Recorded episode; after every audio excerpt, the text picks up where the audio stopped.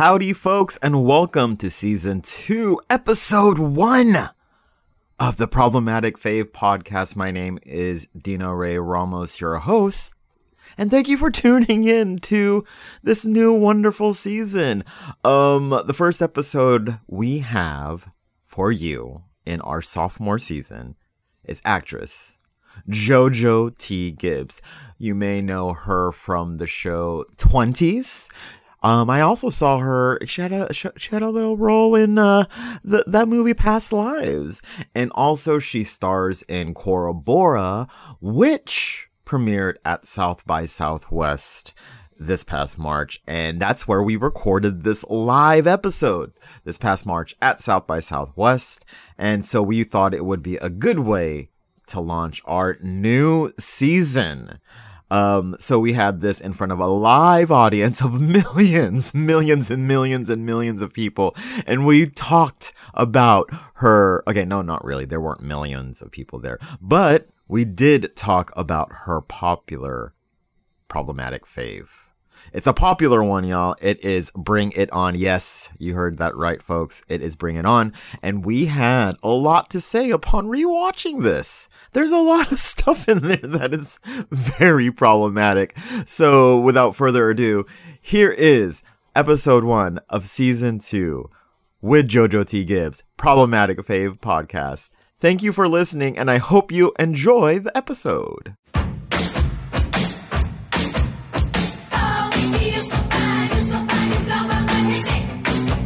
We're the best. We have fun, we work hard, and we win national championships. We have a problem. About what? You ripped off those cheers. We've had the best squad around for years, but no one's been able to see what we can do. We're in trouble. But you better believe all that's gonna change this year. Can we just beat these Buffies down so I can go home? We might have to have a rumble. You wanna make it right? Then when you go to nationals, bring it. That way, when we beat you, we'll know it's because we're better. I'll bring it. Don't worry.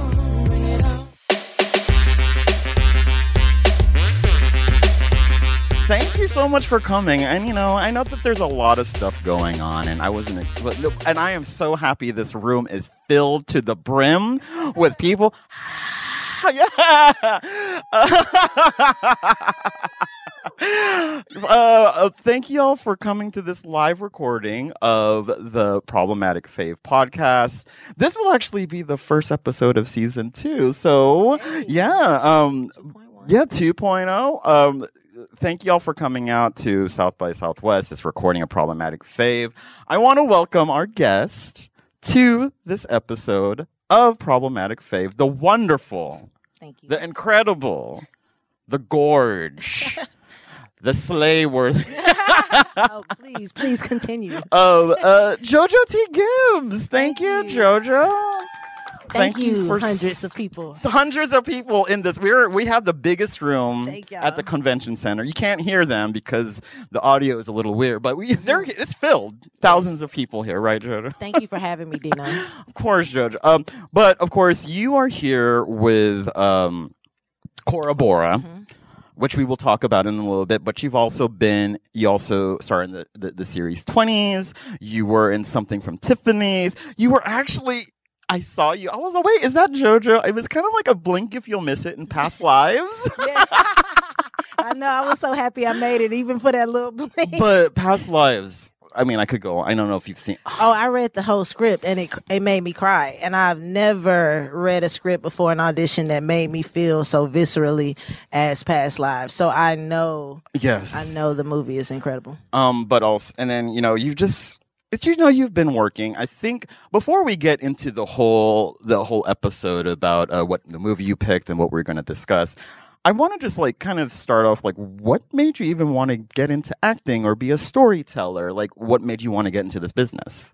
Um, you know, I've wanted to act since I was a little kid. Like Mhm. I was a Disney kid through and through, a Nickelodeon kid. I wanted to go to the Nickelode. One day I'm gonna make it to the Nickelodeon Awards. I want to be slimed. I'm gonna just put that on the record. Yeah. well, not for fresh because that's not really Nickelodeon. No, no, no, no, no. We'll get there. We'll get there. Uh, animation is on the horizon. Mhm, So definitely. Yeah. um, but I, you know, my great, I live with my great grandparents, Mhm. and they had a TV in every room, cable on every TV. Mhm. So it was kind of inevitable that I would be into the TV. And I was raised by myself until my brother came a couple years later. And so I was kind of like an only kid. We were in the country, not too many kids around. So I would just go into my imagination. And so it was either me and the TV or me and me in my imagination. Um, and I love to read books as well when I was a kid. So um, it's so funny. I was thinking the other day, Boxcar Kids was one of my favorite books. That's it was like a whole series. it was a whole Yeah. series, and I was like, "You wanted to be homeless so bad, like." And I live in LA, and I'm like, "God." But it wasn't a, th- those those books were like an adventure. They though, were. yeah. It was homelessness was an adventure. It was like I was like, "Ooh, I gotta find a place to sleep tonight. Yeah. I gotta find some food." Of course, it was just going to the refrigerator or pushing the couch out and putting a you know tarp over it or something. But Yeah, no, but I, I think what I loved about kind of the Boxcar Kids and stuff like Goonies and, Mm-hmm. and, and, and even the Explorers is like these kids kind of were just on their own, having their with no adults. That's Mm-hmm. Yes. kind of like what I loved about storytelling. I, I miss those type of movies. I don't Yeah. Think I can think of one that's I mean, the so only well. the only thing right now is like Stranger Things, but that's not a Yes, of film; it's a TV It's series. a TV yeah. series, yeah. Um, so you know, you've from when you started. I mean, obviously, you know, things have changed a lot. I Mm-hmm. mean, from how have you seen, you know, uh, the landscape of Hollywood change, and like for the better, for worse, or like how have you kind of navigated through this space, especially where we're in this time in Hollywood, where it's very inclusivity. It's very a lot of those talks to the point of ad nauseum, which we won't get into. But how have you navigated? Like, have have did you go into your career thinking it was going to be one thing, and now it's like morphing into something else?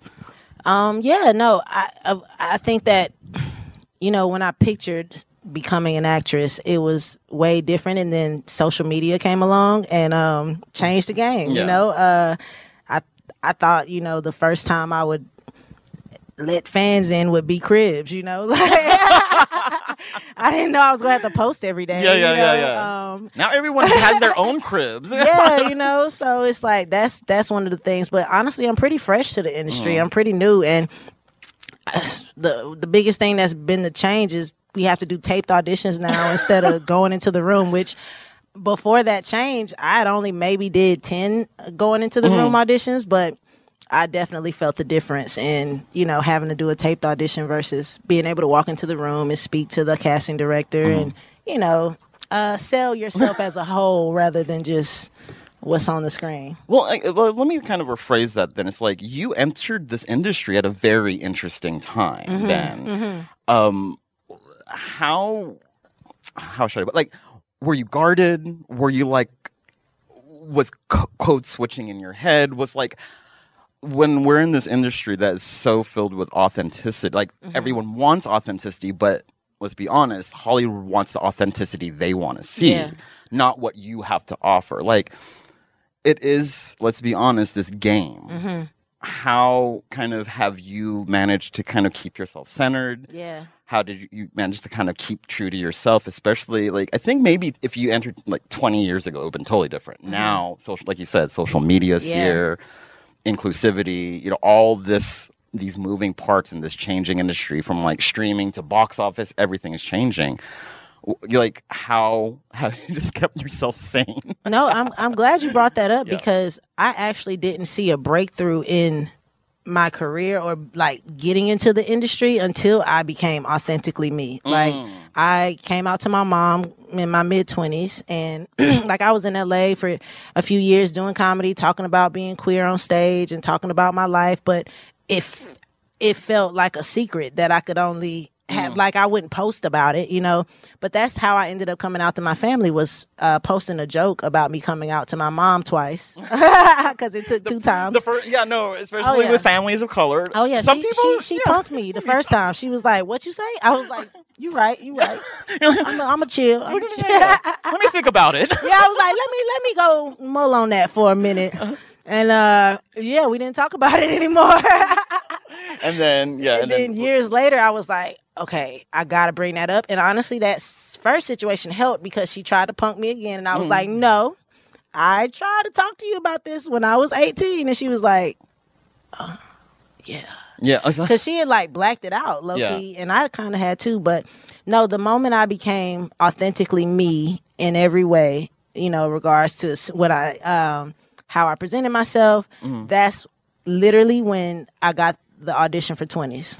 Uh, Maybe like I don't know, less than six months later. so it was like 20s it's very like, i don't want to say it's just like your life but it's kind of like was that like this because of course like 10 20 th- that show would not exist Very yeah. similar. yeah and then like was that kind of like easy for you to kind of like get into this industry because you were like oh i relate to this character and all that good stuff like was it cathartic You know, okay, so this is my story of how I got the audition Okay. for Twenties.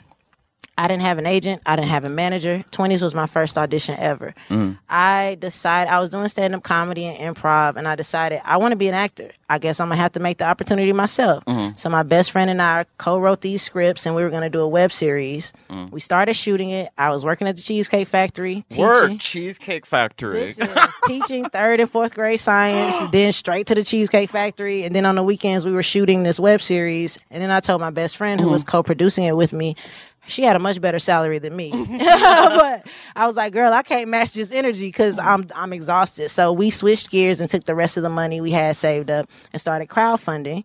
And basically, that's how. Um, I uh, met Lena. Basically, one of my friends knew her assistant. We got we made these content boxes with merch, and oh nice we filmed a, a sizzle based off of the the stuff we had already filmed, and a trailer and a Y video, and just I took a few days off and went from office to office. My best friend, she knew where the real, yeah, yeah. you know, so um, and I just dropped these off, and you know, Lena uh, caught wind of it, and she was like, it was divine timing yeah yeah it was literally if we had done this two months prior or two months after, I would have missed out. And um, Lena was like, "Hey, um, I, I just so happen to be having this show right now. You want to audition?" I was like, "Absolutely, like of course." And then yeah, when I read the script, I was like, "This is my this is my character. This is me. This is my moment." And I knew it was like this is the moment because you don't have an agent, you don't have a manager. How the f- can I curse? yeah yeah go ahead curse how the fuck are you even here? You know, like when I was sitting in the casting office, I was just like not even scared because it felt so certain. I was like, this is it, you oh, know? Oh yeah, I mean it's like I it it was just so exciting to kind of see where your career is going because I, I I I really love the roles you're choosing. You know, we talked about Fresh, we talked about Past Lives, and now this very int- like Cora Bora, which is playing here at South by Southwest. Um, Bora Bora. I, I I watched it. Georgia, you have watched I it. have not. Dino got one up on me. but I think, and uh, you know, I think there there is this. But let first off, can you just talk about what it's about and your character uh, in Cora Bora? Um, Cora is I play Cora's ex girlfriend. Mm-hmm. Uh, well, they're in a situation. Situationship. They're in a, Yeah. yeah. yeah, yeah, They're in a situationship, and Cora just moved away, and she's pursuing her music, Mm-hmm. and she's also dealing with some tragedy and things of that nature, and just trying to find herself. And basically, she comes back um, home, and uh, Cora is just dealing with life and time. I don't want to give too much away. Yeah, but because you can't. Yeah, there's a lot in this movie that kind of it's light spoilers, right? yeah, a little bit, yeah, you know, but tragedy, Yeah, love. That's all you need to know. but I think, yeah, but I think, yeah, but no, it's so true. Tragedy and love, and also it was just like what I've noticed in like the movie, uh, uh like Megan's character, and even your character. This certain, it's like accepting change, mm-hmm. and I think we're in this time right now where a lot of people it's hard for them to accept the change that's happening not only like in this insular world of hollywood but in everything you mm-hmm. know and just even growing up right Yeah. yeah because your character even kind of grows up you know m- not as much as megan stalter's character megan stalter is kind of a mess but Yeah, i yeah, think yeah. every like not not, not the actor the Yeah, yeah, character Cora. cora the titular character cora um because everyone's been in that position before. Mm-hmm. Yeah, everyone's been in. Everyone's like, "Oh, when are you going to be an adult?" That Mm-hmm. kind of stuff. And Absolutely. yeah, um, yeah, Yeah, no, it. I think, especially, I think it'll speak to artists, you know, who are pursuing a goal with no blueprint. Mm-hmm. Yeah. it can be a little tumultuous. So I think that Cora is dealing with that, dealing with you know personal stuff, and then it's just scary pursuing a career that's dependent upon the opinions of the public. Yeah, like acting. Same thing. But yeah, I'm I'm excited for people to see this. And you're right. I didn't realize when we were talking about that there are little things in that movie that give everything away. That if you say it, then it kind of ruins the whole point of it. Yeah, I yeah, feel. Um, but you will cry.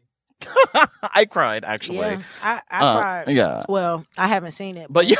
I figure I will. I will. um but so like now let's uh let's get into the movie you chose for your problematic fave this is very interesting because when you chose it i was all oh interesting but i see it so you chose bring it on so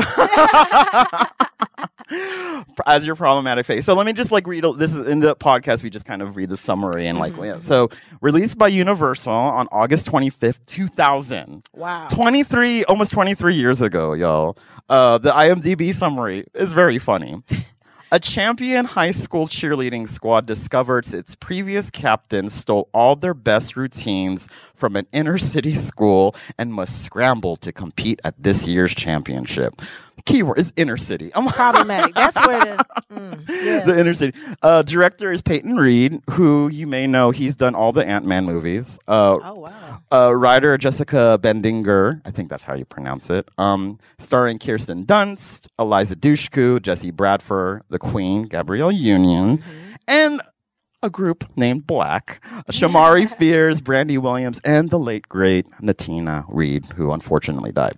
So, what is your connection to this movie?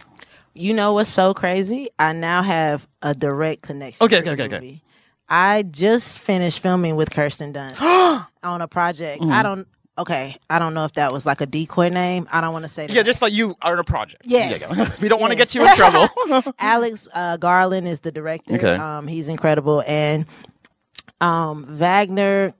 Damn, I can't remember Wagner's last name, but he played El Chapo in Narcos, and it was phenomenal. Mm-hmm. And he's phenomenal in this movie.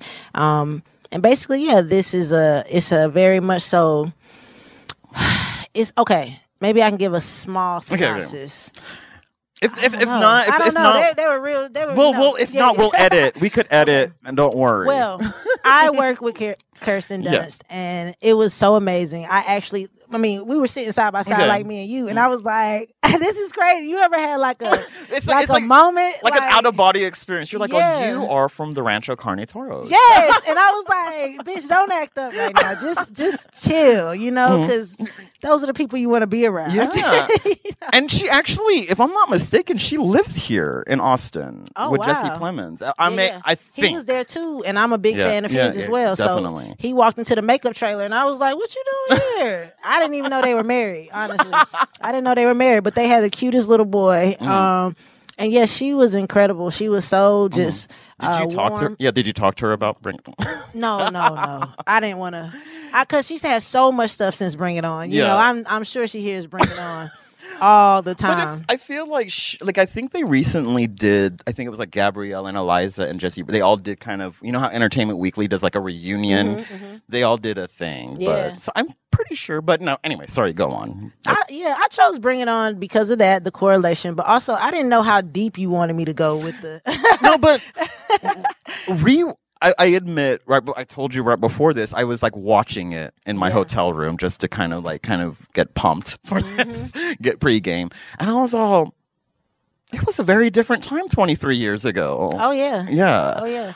Yeah. You brought up a great point. Mm-hmm. Um, you were like, yeah, it's basically about colonial colonialism. Am I saying that word? Col- right? colonialism. Y'all been coming up here for years trying to steal our routines. What are you talking about? Burr, it's cold in here. I said there must be some toros in the atmosphere. I know you didn't think a white girl made that shit up. It's like every time we get some, here y'all come trying to steal it, putting some blonde hair on it, and calling it something different. and I was like, damn, it is low key. It It is is. Um, low and high key. hello and high key. high key.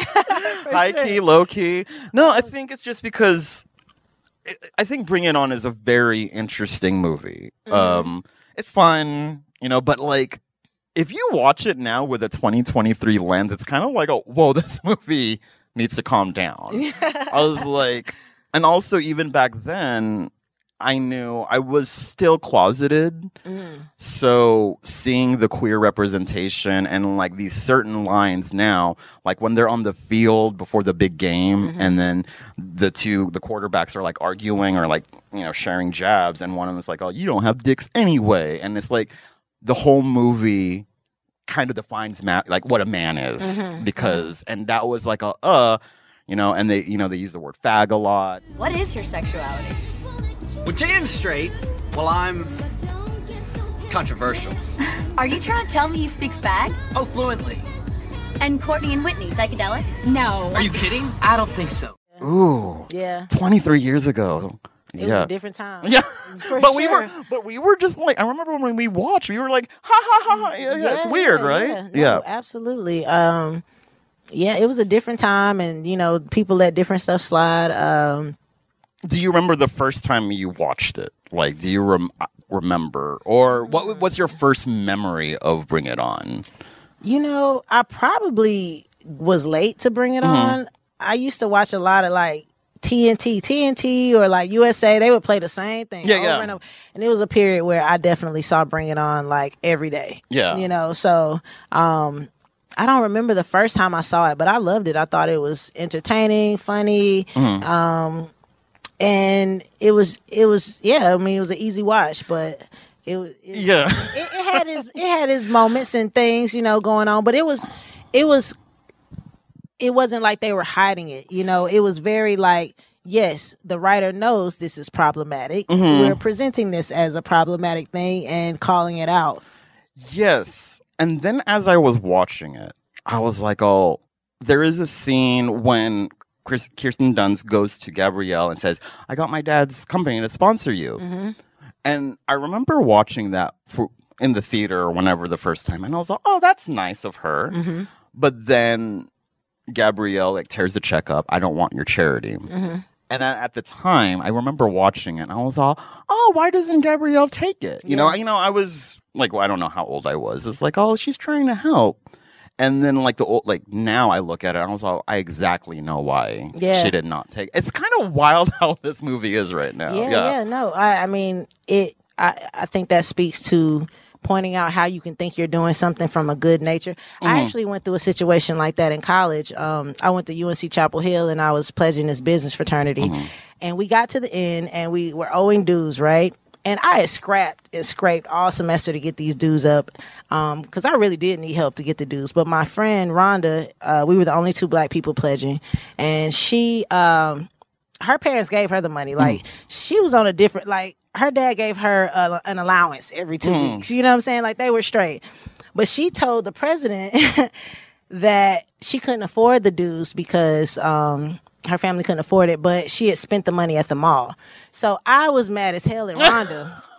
At like, cause like I'm like I'm scraping Yeah, to come yeah. up with this money, and you just spent it and told them that you couldn't afford it. So basically, we had our last meeting of the semester, and the president called her and I out to the hallway, and um, I could see the sincerity in his eyes, and he was genuine. But he was like, "So um, we decided as a group that I mean, as a chapter, that we're gonna pay for you and Rhonda's dues," and I was like.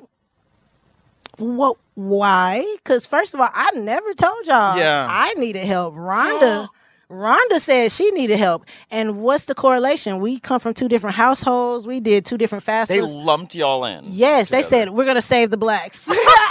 Go get them. Go get the other one. Go get the other one. We're gonna tell her too. I was like, Go get the uh, not I- the other one. I was so I could see his name was Rick. Rick was so sweet. I could see the sincerity in his eyes. He really thought he was doing a good thing. Mm-hmm. But like, I was like, I was mad at Rhonda too because I'm like. Your family ain't even the Huxtables. Your mama is a stay-at-home mom. Yeah, we don't yeah. even see black families like yours on TV. Mm. You get an allowance every two weeks, bitch. Why you got these white folks thinking you poor? And now I'm also, I don't work like- my ass it's the whole thing of why am I in it? Why, listen, I was like, I have worked my ass off Yeah. all semester to get this money up, and I still get called a broke bitch. Like, how? How? How? How did I end up in this hallway with you? Because because we know why. Trying to offer me money right now. I was so pissed. I was like, No, it, it's so weird, right? It like, was good yeah. intentions, just a bad execution. Because what they should have done was see on the entire line who mm. needed help. Because I'm like. Yeah. it, I'm sure there are other fact. people. Yeah. Yeah, there's a white student in there who could also use some financial assistance. But you just called my black ass out here on some.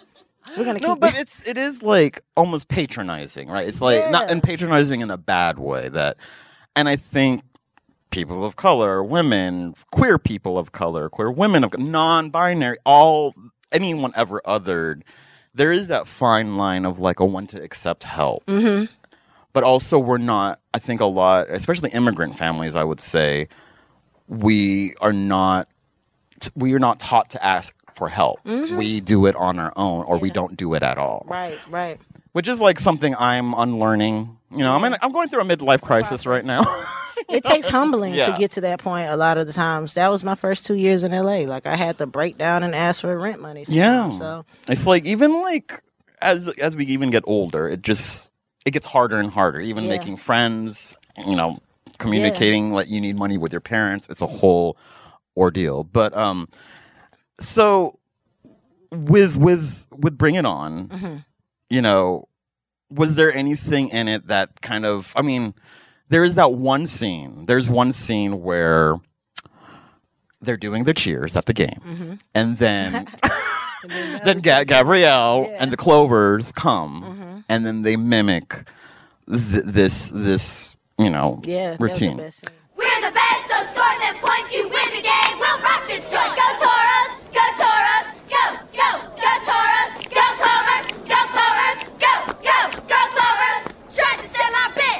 like shit. But we're the ones who are down with it.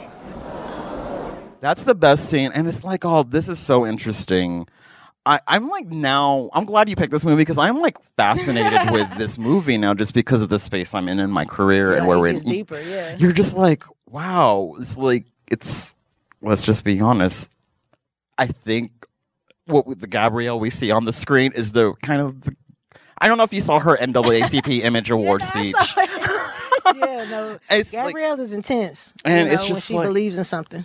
and she means it Mm-hmm. too. So and then you feel that she's like, I'm trying to be strong for my team. Mm-hmm. Um, was there anything in the movie, you know, like the the, the that cheerleading scene that kind of like I don't want okay, that that whole you know saying when did you see yourself on screen or you know all this stuff like was there something in the movie that you kind of connected to in this way that kind of perked your ears up like for me it was that moment Mhm.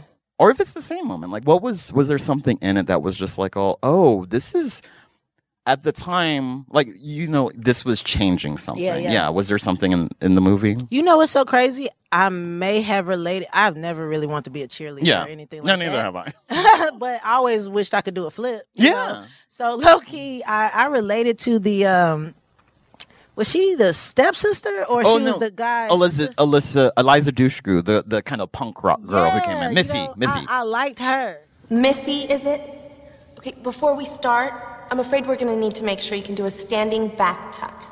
Standard procedure. You understand. Standing back handspring back tuck, okay? I mean, the clovers were amazing. I just I, I don't have enough rhythm to do organized. I cannot do. Um, The- yeah, yeah. you no, can't no. okay well, i'm sorry No, my cousins would try to make me do it, and I would mess it up every time. Mhm. Um, so yeah, I was like, I want to do flips and Mhm. things of that nature, and I love that she was tomboyish and rough Mhm. around the edges because it was like the duality of like I'm gonna be me, but still be in this space because that's the only way I can exercise my love for gymnastics. Can she yell? We'll try and I'll do. Awesome! Oh wow! Like totally freaked me out. I mean, right on. I transferred from Los Angeles. Your school has no gymnastics team. This is a last resort. That's so dope yeah So I, I mean, I wasn't into. I wished I could do gymnastics. Let me tell you, the, the I had the biggest crush on this girl in high school. Okay. and the the high school she was a cheerleader, right? Okay. And they came over to do a pep rally for us at the middle school. Mm. And when she came through the she came through flipping across the basketball court. I had never seen a black girl do a flip in Oh. my life at that time. Okay, Dominique Dawes was it. We didn't have Gabby oh, Douglas. Oh, was we it didn't that have? Oh wow. We didn't have. So when she came, I fell in love. I said, "Who is this?" Black girl doing a flip, back flip through the damn. And I just, I low key felt like I don't know if this is okay, but I prayed in that moment and Mhm. asked God that she would still be there next year. When I got, when I got to high school, I said, "Please let her be there." Was she? No. She was. Oh, she was. Okay, dope. Did you ever meet her? up with my backpack, looking around, just waiting for her all day, and she had one more year left. I said, "Look at God." Did you? Do you? I wonder where she is now. I follow her on Facebook. Listen, we have to. We, we need to we need to keep up to date with our crushes Mm-hmm. to know that maybe it's better we didn't turn up over there. No, yeah, yeah, yeah, yeah. She got three kids and a husband now. You know, she's You know she, what? She never. I, I mean, I was so scary. It was literally like a '90s movie. I would just, I knew her whole schedule. No, listen. But that's how watching this was before social media. It's like Listen, yeah. It was before social media. It was before the wave of acceptance in terms of being queer. And it's like I could feel it inside of me, but I would, you know what I would tell myself? I read an article in a newspaper one day, and it said it was this lady wrote in and she said that she thought she was gay but wasn't sure because she thought about her boss all the time. But she Mhm. was like, but then I realized. I'm not gay. I just have a girl crush. And I said, bitch, that's you too. You, Mm. just, you just have a girl crush. Yeah. Uh, But okay. in reality, I don't. I didn't want to be like her. I wanted to be her because she was. Yeah. She was a cheerleader. All the things I did not want to be, but I told myself to make it okay to obsess Yeah. about her. That I wanted to be like her rather than be with her. No, I think, especially with queer people, I think I've had those, especially in high school. Mm-hmm. And also, I was effeminate, chubby Asian kid in Texas, mind you. Oh my goodness. You know, having crushes on like the jock or whatever. Mm-hmm. It's like, especially you, you don't know if it's right. Yeah, yeah. Getting raised in Catholic household, you know, Oh my goodness. military father. You know, listen, I have all the. Yeah, you got layers. you gotta write a book. yeah, yeah, it's, it's coming. It's coming. No, it's just interesting because it's like all where where we were like taught like this is bad, you know, Mhm. and but now it's like we're getting used to. It's okay to have a crush. It's okay to kind of say that guy, that girl, that person is hot, or you know, and not feel some type of way or guilt. Actually, I'm still learning about even like hooking up. You know, there's mm-hmm. guilt with that. You know, mm. Catholic guilt. But one of the mm. things which was very interesting, I was all, if Bring It On was made today, like a new, not minus the franchise, all those straight to video. Yeah, yeah. I'm like, I feel like Missy and um, Kirsten Dunst's character, because that was a queer coded relationship. I Yeah. feel, I feel like there was something very queer about that. You think so? Yeah, just the, you know, Uh, undertone. yeah, undertones of like okay. because I feel like also I think the the cheerleading space is a very queer space Mm-hmm. and I felt like in 2000 they pushed it as much as they could. Yeah, yeah, Yeah. yeah, yeah. Um, and if it were made now, oh yeah. it- they be- would dip the whole foot. Yeah. gay, gay, gay, gay, gay, Yes, gay, gay, yes. gay, gay, gay, Well, then they have Cheer on Netflix, so Cheer- yeah, and then you know. it's just so crazy and how like I'm yeah again I'm glad you picked this because now I'm probably gonna write some all this big think piece about About they bring it on. um, it's and then like we were talking about how it is exploring this colonialism, and it's so funny though because during that time I was in the Filipino Student Association at um, Texas A&M University. And every year we would have something called the Good Phil Games, where all the Filipino student associations would get together of, across the universities in Texas Okay. and we would compete in sports, but there would be a dance competition. Oh, like and- a field day. Yeah, field day, but like for Filipinos. for Filipinos Okay. in college. okay. And also opening night was the night. Like each school had to do like a modern routine, a Oh. spirit routine, and a traditional Filipino routine. Oh wow. But the the it was the modern hip hop routine that everyone was like, we need to do it. yeah, yeah. One year I found out I want to throw my friends under the bus. They stole a routine. No, they did not. from a California crew. Oh my god. And I was, uh, and then I was, I remember when we were in, It's not a competition it's that not- anybody can get. but it reminded me, Of, but it reminded you of Bring It On. Yes, yes. But it also- that was harmless stealing. it was know? harmless stealing. and It was also from another Filipino dance crew. Okay, so, okay, okay, okay, okay, okay, or not, much It Asian. wasn't transracial, so it was it was like it was just like oh we're just stealing from ourselves. Yes, yes, yes. It's like stealing from your brother. Yes, yes. But it was just so interesting because It hurts more when it's from your brother, though. Low key, like let's. so like I remember going into rehearsal and I was all, oh, these guys are good with this choreography. And then they're like, then this one guy was like, you do realize they stole this. And I was all, what? Before YouTube. This was before YouTube. So someone busted out a VHS tape and brought it to my place. Shut up! Oh my god. But Wow. that's why how, that's how I related to Bring It On. But also, But that's yeah. how serious they took the competition. They were like, "Listen, Yeah. we gotta come." With, yeah. with the with the fire. Yeah. Uh, That is hilarious.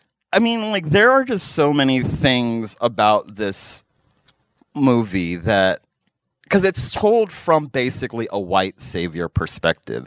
Even if the Clovers win at the end, they won.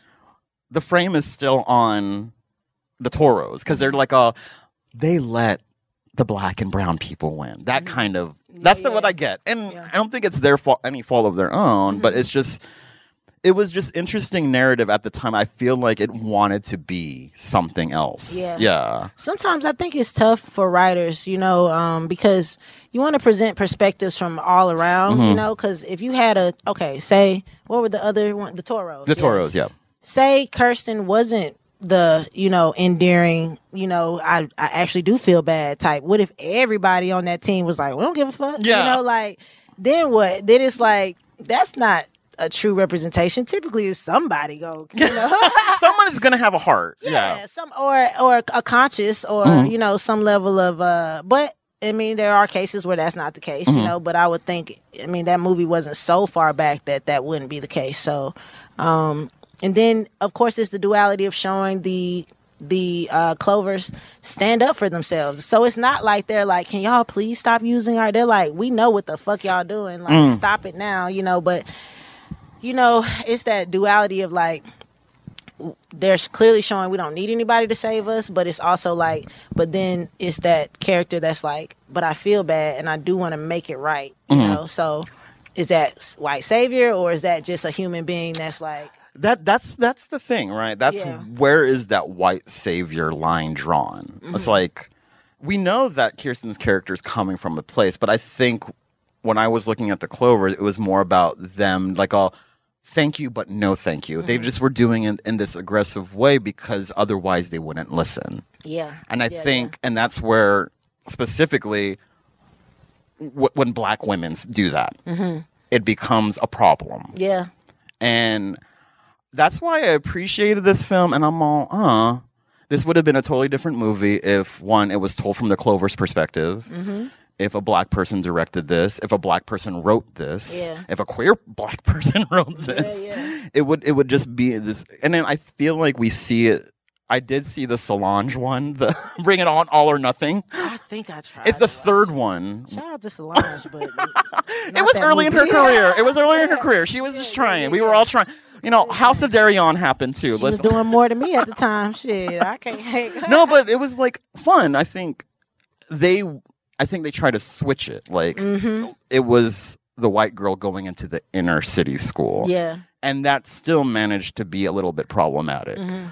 The fact that it is inner city is like I think the whole thing because that was a thing back in Hollywood where anything black or brown or Latino or whatever was urban. Yeah. Right. Yeah.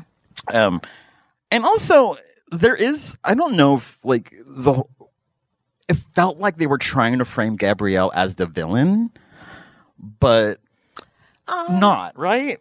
also Gabrielle is a strong personality, you know, and Mhm. so she just gives off like I won't be fucked with energy in that character. And so I wouldn't say she more so felt like the hero, but not in a dun dun dun, dun you know, Yeah. more like mm, Robin Hood type of way. Like I'm gonna go also fuck some shit up, but like Mm, cause good trouble. cause. Yes, yeah. yes, yes, yes, yes. So that's what it. But at the same time, it was like she kind of felt like that big sister. That's like, I heard y'all was talking about my little sister, or Work. I heard, you know. So I didn't, I didn't see her as the villain as much. So, I, it's, but because of, I think her disposition, it didn't necessarily feel like the hero either. Yeah. You know. and I was like, the more I watched it, I mean, there was a one moment when I had it on DVD and it just Mhm. kept replaying it over and Yeah. over and over again, just because it's a, it's an easy watch. It's a short movie. Yeah, yeah. Love me a movie under two hours. One, one thirty, minutes, yeah, one an eighty minute movie. Sign me up. They'll try to say it's a short film. yeah, um, but it- it's just like seeing this now. I'm just like, oh wow. I'm like, maybe let's bring it on ahead of its time. It, it was like, it's. I think they wanted to do more, but either they couldn't or they just didn't have like the right people to kind of execute the vision. Yeah. Because um, we're gonna. Yeah. Well, I'm gonna just get to this right now. It's just so interesting because in 2022 of on January or February, Gabrielle posted something on TikTok Mhm. about Bring It On, about how the Clovers were testing well with audiences. Like mm-hmm. they wanted more. But this is before it mm-hmm. came out. Oh yeah, I remember. Yeah. this, yeah. And then and then they they told the execs. So what they did was shoot additional material just for the trailer, so to make it look like they, were, gonna more. in more. Yeah. I love how Gabrielle was just like, oh, you know what? It's been a while. Let me just spill this, and it was just like, I would have personally like the movie to be about the Clovers, if I'm being honest no, with you. Yeah, it probably would have been, um, I don't know, a little bit of a different take and more entertaining. Um, however, uh, yeah, I mean, you know, in terms of what it was at that time, I think it was just like that's what it had to be. Yeah. Um, because we didn't know. I think what the thing was is that we didn't know that we could have more than what was on that screen. yeah, I mean, up until what Black Panther? Uh, up until Black, like, trying to prove yeah, that that whole then, you know? movement of Black Panther, Crazy Rich Asians, and the, I mean, like our Latino brothers and sisters and siblings. I pray for them because they need something because yeah. this is the way Hollywood is treating them. Indigenous people too. It's just that Mm-hmm. it's an interesting thing and how like what we are allowed to do in this space and what we're not allowed to do compared to white cis heterosexual men able-bodied men and i mean that's kind of what i fight for and i try to just be a good person Yeah. be kind to me especially in this industry No, Yeah. absolutely. Um, I guess it also stands to like uh, needing uh, more writers uh, who Mhm. fit within those demographics because it's just uh, it makes I don't know as a writer I write you know myself sometimes and it just feels more comfortable to write about you know your personal spaces and stuff Mhm. like that so you know we need more queer writers who get opportunities more um, writers of color who get opportunities and stuff like that and I think what did I see? You know what? Reservation Dogs was a really great one. Um, i love that yeah I love that show. Um, and it's like stuff like that. Like give it a chance. You know, give it an opportunity. There is a, and not and not thinking that only that demographic is going to be interested in what is being presented because I mean my whole life I've been watching white people on TV. work no yeah So you know it's like why can't it be the the opposite? You know, in Yeah. different, different versions. So I think that's kind of where I'm also like we're seeing now. It's like, oh, okay, just because you know, you know, someone's queer and black, they could do more than that. Yeah, they yeah, could yeah. be in a Marvel movie. Come on, JoJo, in a Marvel movie. Speak it. Yes. Come on, to- Ironheart. been trying to get that one. Well, that's taken. Oh yeah. Well, season two, season two. Hopefully, if they have a season two. You know, we're gonna get there. But the world um, is growing, and you it know, is, yeah, it yeah. is. No, it's just like, you know, we could like. I remember when you know I could speak about this. I kind of don't care. When I was at Deadline, all I would be assigned were queer and Asian things, Mhm, and I mhm. also was like, at one point, I was just like, no, I could cover white people shit. You know, Yeah, I've been doing it for years. Yeah.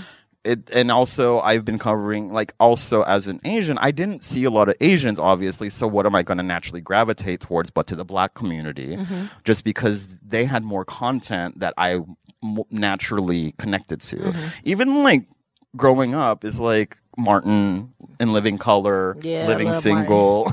Because we didn't like all we had was that one season of Margaret Cho's show, All American Girl in 1993, that no oh. one knows about. All American Girl. Yeah. Oh, okay. And BD Wong was in it, and Oh, wow. Amy Hill was in it. It was like this landmark um, a, a sitcom in 1993, one season, and it was out. If you if you watch Margaret Cho's like first stand up special, she shows her whole whole journey about how they brought an Asian consultant to make that mo- show more Asian, but then it got canceled. Oh wow. Years later, the the next sitcom was Fresh Off, Fresh the, Off boat, the Boat, which, is hilarious. and it's hilarious. But what, like 20 some odd years later, Yeah, yeah. Yeah, it's, crazy. But now there's a lot of content. It's a there's there's a lot of content out there, almost too much. I can't catch up. I can never catch up to all the content that's out there. Yeah. But um, yeah, I mean, I think that we're moving into spaces where um, we can see the value, but also let's keep it real. Hollywood is a it's about the bottom line. It's about the Mm. dollar, you know, and it's like you know proving that you can produce something and then the audience is going to come and support it financially. Yeah, that's what the first question is. Who's going to see this? who's gonna Mm. watch it and why do they want to watch it Mm. and da da da. But it's like I even have to sometimes uh, break down my uh, constructs around who may be interested in certain content Mhm. because um I was in Dick's Sporting Goods the other day and uh I had a lot of stuff over my arm, so maybe it looked a little suspicious. But I like the lady kept looking at me, and I was just like, "Is she watching me? Like she think I'm stealing? Like what's going on?" But I was about to check out, and finally she walked over to me and she was like, "Where do I know you from?" And I was like, and I was like, I don't know. It was this white lady, and I was like, you know, uh, fresh, and she was like, no. I was like, Did she watch twenties? Something from twin, something from something from Tiffany. She was like, no. I was like, twenties. She was like, that's where I know oh, you what? from. Ooh. That Come girl, on. She said, "Girl, I thought you was my neighbor," but then I said, "That ain't my neighbor. That's I know her from somewhere else." I was At like, Dick's and then I'm Sporting thinking, Good. I want to know what your neighbor look like, cause who do you think I look like? At Dick's Sporting Goods. At Dick's Sporting Goods, this white lady that worked there had watched twenties, and I was like, but my mind went straight to Fresh, something Mm-mm. Tiffany's, because I'm That's not so thinking- interesting Yeah. because that 20s is uh, very almost a niche genre, but it shouldn't be. You know, Yeah, let's yeah. face it. But it is gonna queer people of color, Mm-hmm. specifically black people, are gonna gravitate towards that. That's why it's trippy that she was all 20s. Yeah, like on, I 20s. was so tripped out that she said that she See, it works. 20s. It and works. That's the thing. Yeah. I think if people like a show, they like a show. Like, it ain't even got to. And I, I look forward to the day we get to a space where, I mean, I know it's extremely important to Yeah. talk about Mhm. queerness and sexuality, but I do look forward to the day where queerness is as normal as heterosexuality, and it's not something that has to be announced or highlighted. Just Yeah. letting people be themselves. Mhm. Um, and I think a bigger part of that is, um, like you said, people uniquely becoming themselves. Because I, I low key feel like the people that have an issue with queerness, low key may be queer. No, that's the thing, right? And yeah. the point in my life when I had an issue with queerness in high school, when I was I was in love with Mm. this girl, it was like a it was like a, uh moment of um, it was a lot of lesbians in my high school, Mm. and it kind of seemed like a fad. And I remember getting so irritated about it, like. Cause low key, I'm like y'all bitches playing, and I'm over here like You're actually living the life. I wish I. Yeah, Could, or you're trying to I- live the life, I, in yeah. my mind, I, I wanted that, but I was scared. You know, Mm. I was terrified. I like not to put my my mom is a completely different person now, but at that time. I told her it was one gay girl on my basketball team, and she almost made me quit. And so See, I I, knew it's- I couldn't tell her I like girls, you know, so because that would have been over with. So I was like, "But mom, I still go to school with her. so what the fuck do it matter?" Well, you're gonna kick me, pull me out of school. yeah, like so what? Uh, no, it's interesting because it's like I think I'm th- been thinking, you know, going through this like midlife crisis thing of mine, like thinking about home and as queer kids, especially you know, being in elementary school of a or like in high school, especially middle school, high school Mhm. of a certain generation of us, and I'm thinking we're probably around the same generation. It's just like I never really felt 100% safe at school. Mm. And I was always on guard. But then, even when I went home, I had a loving home. Mhm. Don't get me wrong. I love my parents, they love me, but I wasn't able to be Yourself. to myself. Yeah, Even like when no one was home, I would do like dances, Yeah. you know, like be the little boy that I wanted to be. Or I play with my sister's Barbies when she wouldn't Yeah. be in. And it's like, and that kind of like, well, there's like this quote from Hope Floats, I think, uh, uh, where Sandra Bullock's character says, Your childhood is what you spend the rest of your life getting over. Mm. And I was just like, Yep. And it's so weird. It's like, I'm at peace with my relationship with my family and but also I I hope they don't listen to this. but it's like I keep them at an arm's length away because I'm I'm at peace. I know you love me Mm-hmm. and I know you support me, but Yeah, yeah. I don't know if you if that makes any sense. Yeah, I know it makes complete sense, and um, I think in terms of it, it takes that decision. Mhm. Like, um, like I said, I I grew up with my great grandparents, and they passed away when I my grandma passed when I was in high school, Mm. so I think at an early age I realized like you can't live for anybody else because what Mm. happens when they're gone? Then you're left to try to figure out where do I go from here because I was doing shit for you. you Yeah, know? yeah. So it's like I at a young age realized because my mom got married twice because of my grandparents. You know, they were like, "You can't be living together and not be married." Um, and then they passed away, and she's like, "Wait, what do I do now? I'm unhappy. Yeah. I don't want to be married." And she got divorced, and I was like, "That's." And so I learned that at a young age to just choose me, and so I knew I had Word. to call and tell my mom like.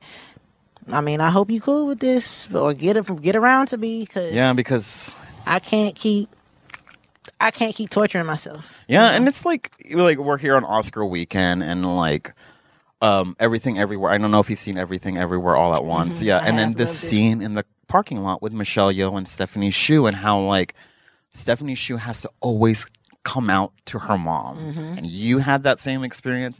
I have a similar experience. They recognize it, but they don't recognize it. Mhm. And it's hard, but it's kind of like you just live with it like COVID.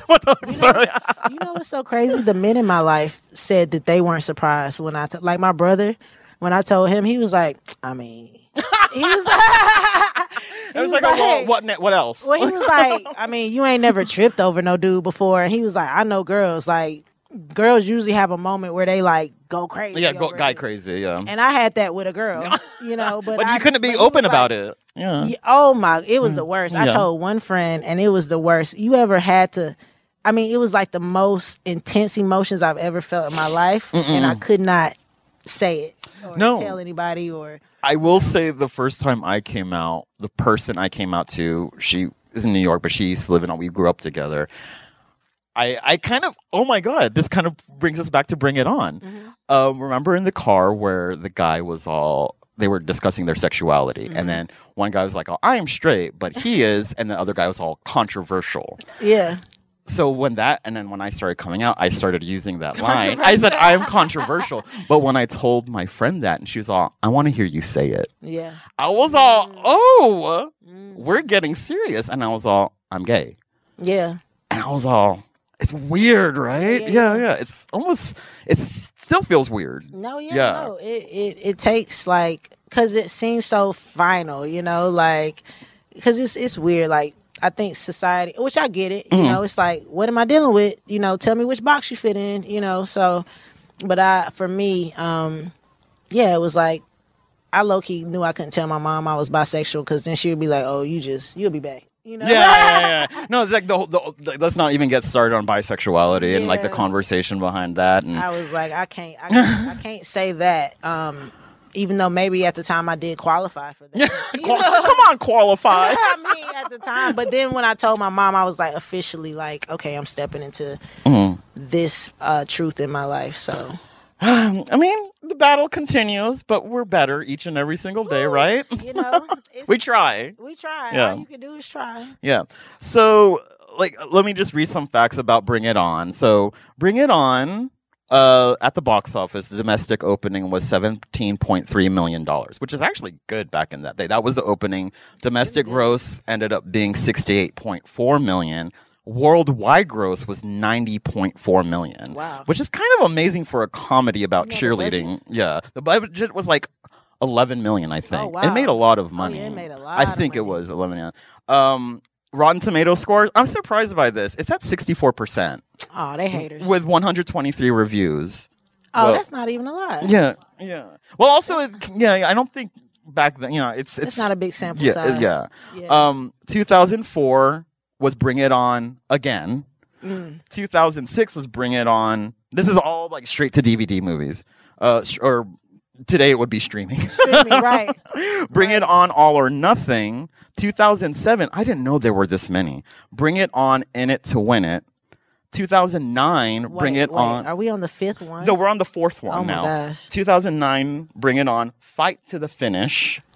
No. 2017, th- they waited eight years. Wow. Uh, Bring It On, Worldwide Cheer Smack. See, now now it's getting real low budget. Here's Yeah. no. This is this is the low. It's 2022. Oh, Bring It On, Cheer or Die. oh my gosh! It is not that serious. It's never that serious. Um, Roger Ebert initially gave it a negative review when it first came out, Uh-huh. but he would later call it the Citizen Kane of cheerleader movies in a review for Fired Up in 2009. So he kind of tr- backtracked and said, "Oh, I Somebody liked sent it." that check. Also, this is interesting too. There was a Bring It On musical. I don't know if you knew this. Oh gosh! And. I remember I was living in San Francisco when they were previewing it. So, Mhm. like, you know how they go to s- towns to preview a Broadway show. Mhm. So I was in living. I saw the first. I was like, oh, I love this. Went on to Broadway, closed in 2012, but is still doing select tours. Oh wow! Um, Tom Kitt and Lin Manuel Miranda wrote the music. oh, And you could totally tell it's Lin Miranda because I know one song. It's called "It's Happening." It's like Mhm. the end of Act One, and it's just big moment where all the cheerleaders get together and whatever. But also, what is very interesting is that they included a trans character in the Oh, wow. musical. Their name was La Cienega. not La Cienega Boulevard is. Oh my gosh! but it was a trans character. I think I don't know how the person, the first person who was in the original production, identified. Uh, I think his name was George Haney. But in 2021, the UK tour, Jal jo- Joshua was the first trans actor to play the trans character on the stage. Oh, okay. Yeah, so that was good, but Wow, they had to wait a while. Yeah. yeah, yeah. but I actually liked bringing on the musical, and it, I think it got nominated for two Tonys for like choreography and something. Wow. Um, I loved it. Yeah, I could see bringing on the musical being great, just be, if it's based off of the original. they combined like the first Two two, movies? movies? or something like that. Like Mm. there was Inner City, Okay. and then the girl left the white school to go to the inner city, but you could tell that they folded in some of the original like Bring It On stuff. Okay. Uh, but it just ends up, yeah, it's it's kind of the same colonialism kind of Yeah. thing. Um, but with Lin Manuel, like Lin Manuel Miranda's, it's way before Hamilton, Mm. but you could tell his cadence of his rapping and like Yeah. the there's a lot of male characters in there who are like rapping like D- Daveed Diggs fast. It's kind of dope. Oh, okay, So look it up. If uh, if, wonder if, you- it's on YouTube or something. Yep, you could watch the the one I will recommend is like the Tony Awards where they performed It's All Happening live, oh, and it's a fun time. I'm obsessed with that. Wow. Learn something new every day. There I you did go. Not know that there was a Bring It On musical. yeah, it kind of came and went, and I think a lot of people didn't like it. I enjoyed it. I'm a musical queen, so I won't lie, I'm not. It- I, I, ooh, I, I struggle. It's No, I get it. But I did love The Lion King and The Wiz, so it just had to be amazing. the Wiz, not the Wiz. No, the Wiz. I was just listening to Home today. Oh, yeah? Yeah, I, I listened to that one, the Diana Ross version, and then the the original one. There's an original one that I listened to a lot, just to kind of yeah, uh, decompress. decompress. Yeah. Um, but yeah, um, so Cora Bora. I mean, I think this is gonna go out, bef- you know, after, but I'm just gonna say it anyway. Cora Bora premieres tonight. Are you ready? Or no, tomorrow. Tomorrow, yes, night. Yes, yes. You got me scared. I know, was me like, too. whoa. Sorry, sir. Tomorrow. tomorrow night, the 12th. If, uh, but uh, are you excited? I am so excited. Yeah. I love when I um because it's it's low key like I, I I wanted this my whole life is to be an actress. Now I'm in it and I'm like I'm so happy I didn't get it as a kid or a young adult because it would have messed up my perception of my imagination of movies. You know what I'm saying? 'Cause Yeah. Now I watch stuff and I'd be like, I wonder what the cameraman was doing. I wonder how many takes that took. I wonder, like, you know, and Mhm. so I love when I'm in something and I, I, I, of course, I read the entire script. However, in my mind, I'm like, all I have is my scenes, Mhm. and then I don't know which she chose or what Yeah. she went with, and so it's like amazing to be able to just watch it as a consumer rather than some like I don't even think about it like, oh, I'm in this movie. It's more like I'm about to go watch a movie, a new movie that's dope, and like, Yeah.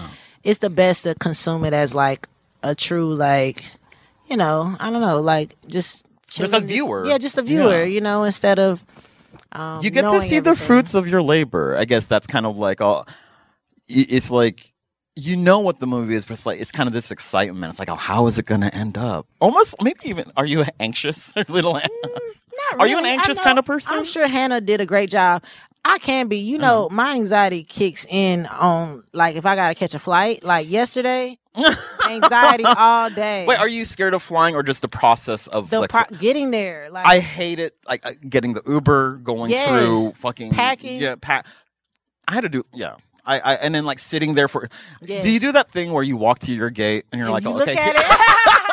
and you're there it is, and then you go get some food somewhere Yes, or go to the lounge or whatever. I absolutely do. I um I ran into two of my friends yesterday. They're actors as well, Mm-hmm. and we sat there chatting. And I was like, "All right, y'all, I gotta go look at my gate real quick because you just gotta make sure the numbers there. You know, just to make sure you know where it's at because." It's nothing more. It's like it's not like missing a bus. A bus maybe you could catch up with. no, but once you miss your flight, you miss your That's flight. it. Like Thank God I haven't knocked Yeah. on wood, never missed a flight. right, knock on. Wood. Yeah, knock No, on wood. the Yeah, just so knock. Yeah, I. Uh, it's, it's done. It's been done. well, so Cora Bora premieres tomorrow. Also playing on March 14th um, at the Zachary Theater. Oh my God, JoJo! Thank you so much for you so much, and this wonderful audience. I know. Thank you, no, I guys for- have been phenomenal. JoJo. Congratulations on your career, Cora Bora, wha- and everything you do after. yeah, you so thank much. and thank y'all for coming out. Thank y'all for coming. Woo!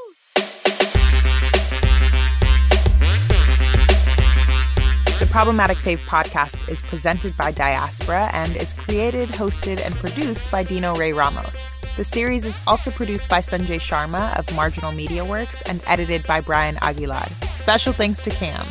Subscribe to Problematic Fave on Apple, Spotify, or wherever you get your podcasts, and don't forget to rate us. Diaspora is a media platform that amplifies intentionally exploited communities through its work. Follow Diaspora at Real Diaspora on Instagram and Twitter, or visit thediasporatimes.com. Follow Marginal at MRGNL Media on Instagram. You can send us all your problematic faves on social or email us at thisisdiaspora at gmail.com.